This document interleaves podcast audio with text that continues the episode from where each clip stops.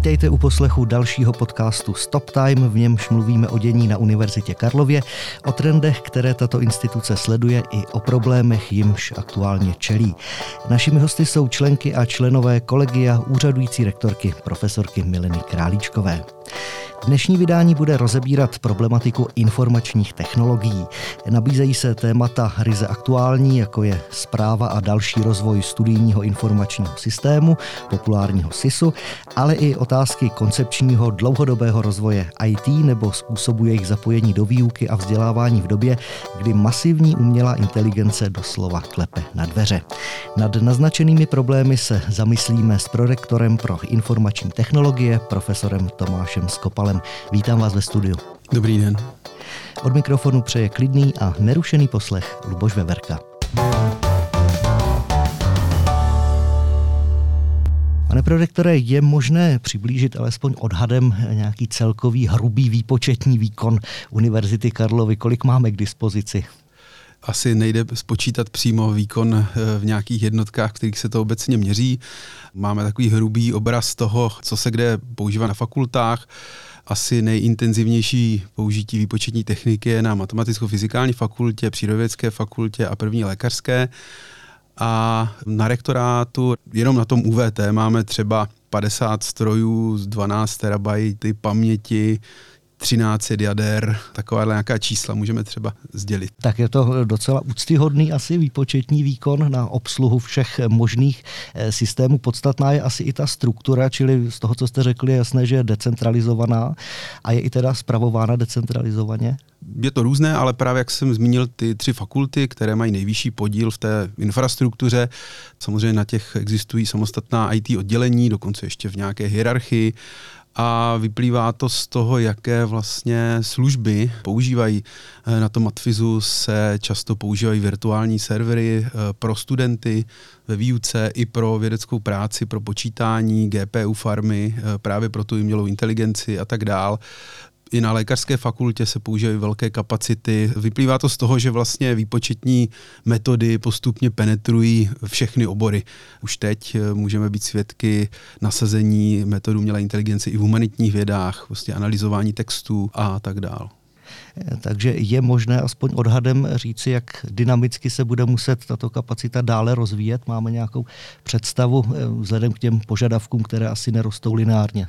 Kapacita se bude rozvíjet a my hlavně chceme všechny ty zdroje, které po univerzitě jsou, co nejvíce konzolidovat. Když nějaký server zrovna stojí ladem někde, tak aby byl využitelný někým jiným a i ta energie, aby vlastně dnešní situaci energetické krize, abychom zbytečně nemuseli platit víc, než je nutno. Takže ta konzolidace je velký faktor, ale určitě ve všech oborech role výpočetní techniky, protože počítání vědeckého nebo i ve výuce bude narůstat. Hostem dnešního Stop Timeu je prorektor pro informační technologie profesor Tomáš Skopal. V oblasti eh, IT máte pravděpodobně několik hlavních agent. Eh, pojďme se podívat vůbec na koncept univerzity řízené daty. To je jedna z těch hlavnějších, bych řekl. Eh, co si pod tím máme vlastně představit? Ono se to trochu popisuje samo, je to poskytnout nejenom vedení, ale dalším aktérům na univerzitě data, na základě kterých se mohou nějak rozhodovat, ať už v řízení nebo třeba v PR směrem ke studentům, v nějaké strategii třeba akreditací a tak dál. Pro nás to znamená zejména vytěžovat dobře data, která máme k dispozici, například zrovna v SISu, tam je spousta dat o studentech, respektive o studiích. Pochopitelně všechna tato data musí být v agregované formě statisticky, abychom neporušovali pochopitelně GDPR a další regulace na ochranu osobních údajů. Důležitá jsou ta eh, statistická data, takže jednak získáváme počty studentů, absolventů, uchazečů a tak dál.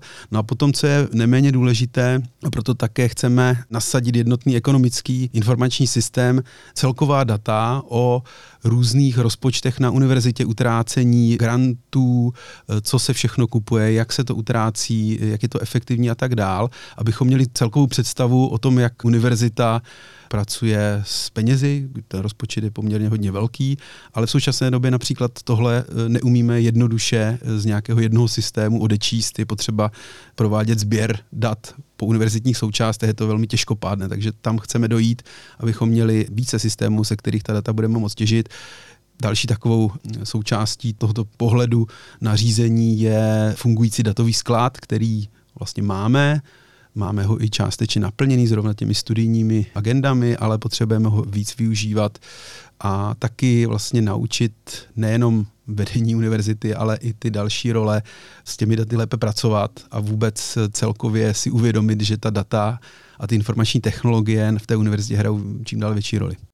To nahrává na otázku, jak hodnotíte lidský faktor v těchto činnostech, protože samozřejmě technické možnosti jsou dnes poměrně značné nebo opravdu velké ve srovnání ještě i s poměrně nedávnou minulostí, ale vždy na konci potom je nějaký člověk, nebo tedy do těch procesů někdy vstoupí lidský faktor. Počítáte i s tímto v nějakých analýzách a výhledech, že bude možná třeba nějaké osvěty, že ta data jsou třeba užitečná a jak s nimi vypracovat dále? Určitě. Lidský faktor je naprosto kritický, protože univerzita má 50 tisíc studentů, 10 tisíc zaměstnanců, to je obrovské množství potenciálních uživatelů různých systémů. A už jenom to sjednotit třeba metodiky různých agent, které se mají standardně provádět jedním způsobem, ať už je to v té studijní agendě nebo třeba v ekonomické agendě, to je poměrně těžký úkol, protože tak, jak je univerzita decentralizovaná do 17 fakult, tak existují různé zvyklosti provádění různých procesů a návrhy těch systémů, pokud se navrhnou centrálně, jsou vlastně i korektiv toho, jak by se měly ty agendy provádět věcně, bez ohledu na to, že jsou podporovány nějakým IT systémem, ale že prostě například účtování mest je asi taková standardní operace, která by se neměla lišit od fakultu od fakultě, protože podléhá vlastně těm samým regulacím, těm samým zákonům a ten systém to vlastně bude vynucovat, až bude jednotný, což důsledku samozřejmě zjednoduší práci, ale trochu to naráží na ten lidský faktor. Přece jenom člověk je zvyklý něco nějak dělat a špatně se mu přechází na něco jiného, ale to je jenom otázka samozřejmě času a motivace. Eh, ono si to člověk možná lépe dovede představit takovouto integraci v nějaké firmě, která má jednotný produkt. Eh, u univerzity samozřejmě různé typy vzdělání, různé programy vzdělávací, různé postoje i těch fakult, samozřejmě různá zaměření. To pravděpodobně eh, komplikuje celou věc. Přesně tak a je to taky hlavní důvod toho, proč nemáme koupený nějaký nový krásný informační systém pro studium a vyvíjíme náš vlastní studijní informační systém. Eh, spousta lidí se mě ptá, proč si prostě nekoupíme nějaké krabicové řešení nějakého ještě zahraničního systému, No, protože naše univerzita je tak velká, tak heterogenní a historicky tak zatížená, nejenom tím, že nejstarší, ale i tím, jak se na různých fakultách věci dělají různě a i třeba z dobrých důvodů. Takovouto komplexitu vlastně žádný současný systém nenabízí. A nebo kdyby se měl upravit nějaký současný systém na trhu, tak vlastně by to nebylo méně práce než naším vlastním studijním informačním systémem. K tomu se asi ještě dostaneme. Můžeme u toho rovnou zůstat, to je samozřejmě téma stále zelené, neboť i ty představy o tom, co by měl si tedy dělat a jak to by měl případně dělat, se eh, velmi liší, čili hledají se zde asi nějaké kompromisy. Eh, ta zadání potom musí být eh, jednoznačná. Vidíte sám nějaký hlavní problém SISu, strukturní řekněme, nebo tím, že vzniká už vlastně dlouho, tak jistě zase mezi tím přišly nové koncepty, nové technologie a tak dále. Náš studijní informační systém postihl klasický problém dlouho vyvíjených a rozvíjených informačních systémů.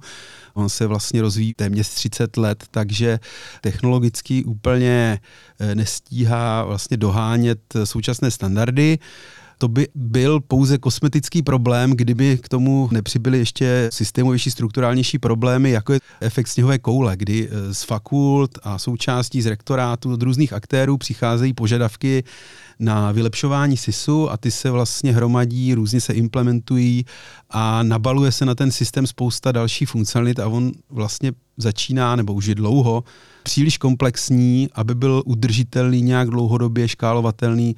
Projevuje se to třeba notorickým problémem u zápisů, kdy si spadal, teď se nám poprvé podařilo tomu zabránit a děláme nějakou reformu i na stávajícím SISu, ale v současné době vlastně jsme loni odstartovali i projekt úplně nového SISu, kdy chceme jednak technologicky SIS předělat tak, aby obstál v konkurenci těch dalších SISů a taky, aby byl udržitelný a škálovatelný. Škálovatelný ve smyslu, aby to nebyla ta sněhová koule, aby jednotlivé součástky toho SISu byly dobře zadefinované, aby spolu komunikovali nějakým dobře zadefinovaným rozhraním a už to nebyl jeden obrovský monolit, který musí obhospodařovat jeden jediný dodavatel, tím pádem univerzita musí být vlastně dlouhodobě smluvně uvázaná s tím dodavatelem a to je samozřejmě taky nevýhodná situace. A abychom se vlastně dostali do pozice, kdy máme ten systém více v rukou, jak z hlediska specifikací těch funkcionalit, které má poskytovat, tak z hlediska realizace a údržby. Eh, jaký je časový horizont podle vás? Je to asi také nesnadná úloha eh, do nějakého byť pilotního eh, nasazení, ještě asi nějaký čas uplyne. No tak ten současný SIS, jak jsem říkal, se buduje 30 let a to tak, že nepřetržitě. Představa, že bude nějaký nový, stejně komplexní SIS za rok nebo dva je samozřejmě nerealistická, takže my jsme rozběhli teďka práce na nějakých úvodních základních modulech, a můžeme si tak odhadovat, že během několika let se dostaneme k nějakým, dejme tomu, klíčovým funkcionalitám. Například jedna z prioritních agent, kterou chceme zvládnout v tom novém SISu, jsou zrovna ty zápisy jako kritická agenda, tak eh, alespoň tuto součástku chceme mít eh, v dohledné době. Ale potom ten následný vývoj vlastně bude trvat poměrně dost dlouho. Na závěr této části dotkněme se okrajově bezpečnosti eh, IT systému a přístupu k bezpečnosti v rámci Univerzity Karlovy. V současné době asi je třeba eh, hledět na tyto záležitosti ve zvýšené míře. Zaznamenali jste nějaký větší počet například pokusů o kybernetické útoky na infrastrukturu Univerzity Karlovy? Nezaznamenali jsme přímo útoky, ale respektive nejsme si jistí, co by mohlo pocházet ze strany třeba Ruska, ale určitě víme například, že Rusko masivně skenuje naše zdroje, takže si ošahává naše servery, skenuje různě technické možnosti, kam by se dalo jak vejít, takže tohle určitě jako nastává, to, to víme. Od loňského roku máme manažera kyberbezpečnosti, který ve spolupráci samozřejmě se svými kolegy postupně implementuje security management systém, tak, aby naše systémy, mimochodem máme desítky informačních systémů na univerzitě a každý ten systém je příležitost, jak se nějakam nabourat. Takže určitě musíme systémy podchytit jednak opatřeními vlastně byrokratickými, různými směrnicemi a tak dál. A jednak opatřeními technickými. Chceme například letos testovat právě naše zařízení a takovýchhle věcí je samozřejmě spousta. V neposlední řadě samozřejmě školení zaměstnanců, studentů, o bezpečném chování se ve virtuálním prostoru. Pravidelně vlastně se bezpečnost konzultuje na národní úrovni s dalšími aktéry, třeba s Nukibem a tak dál, takže jsme v tom aktivní. Nejen k bezpečnosti eh, IT Univerzity Karlovy hovoří dnes ve Stop Timeu profesor Tomáš Skopal, prorektor pro informační technologie. V závěrečných minutách dnešního podcastu uděláme drobný e, úkrok stranou od hlavního tématu a s naším hostem, profesorem Tomášem Skopalem, se podíváme na umělou inteligenci, alespoň v takovém náznaku. V poslední době se mimořádně rozvíjí, je to i mediálně viditelné možnosti umělé inteligence, no mnohých systémů lze vyzkoušet prostřednictvím webových rozhraní, třeba i za nějaký menší poplatek. Jak by mohla e, tato umělá inteligence zasáhnout obecně do výuky výuky eh, na vysokých školách z vašeho pohledu? No já myslím, že zasáhne minimálně v blízké budoucnosti velmi významně. Jako každá technologie sebou přináší rizika i výzvy. Riziko těchto nových eh, technologií, bavíme se vlastně o generativních modelech, o známém chat GPT, které vám může napsat, eh, dejme tomu, esej nebo bakalářskou práci celou, záleží jak v kterém oboru, tak to samozřejmě je riziko z pohledu toho, že je to neetické chování v některých případech, Zejména vlastně to můžeme chápat jako nežádoucí praktiku, dejme tomu v nižších ročnících, kde třeba student se má naučit psát zrovna ty eseje a nemá si to nechávat psát nějaký chat GPT. Nicméně potom třeba ve vyšších ročnících nebo potom i v praxi, ve vědecké práci se mohou tyto metody použít jako užitečný pomocník, právě pro třeba rešeršování a tak dál, které vlastně je často velmi náročná, v podstatě manuální činnost, přečíst 100 článků, tak to je prostě bychle. Když to za vás udělá nějaký asistent, který tentokrát nebude živý, bude to model umělé inteligence a vypíchne vám nějaké zajímavé body, které jsou relevantní vaší práci, no tak je to velmi užitečná pomoc a vlastně může to významně zrychlit produkci vědeckou a i vlastně zkvalitnit a zrychlit výstupy akademické i studentů. Na webu máte pěkné moto, že informační technologie musí být dobrým sluhou, nikoli zlým pánem. Kam spíše podle vás tedy míří umělá inteligence? Bude spíše sluhou nebo spíše pánem? No, to je dobrá otázka. A není nová, že tohle se už říkalo s nástupem internetu, každý si všechno najde.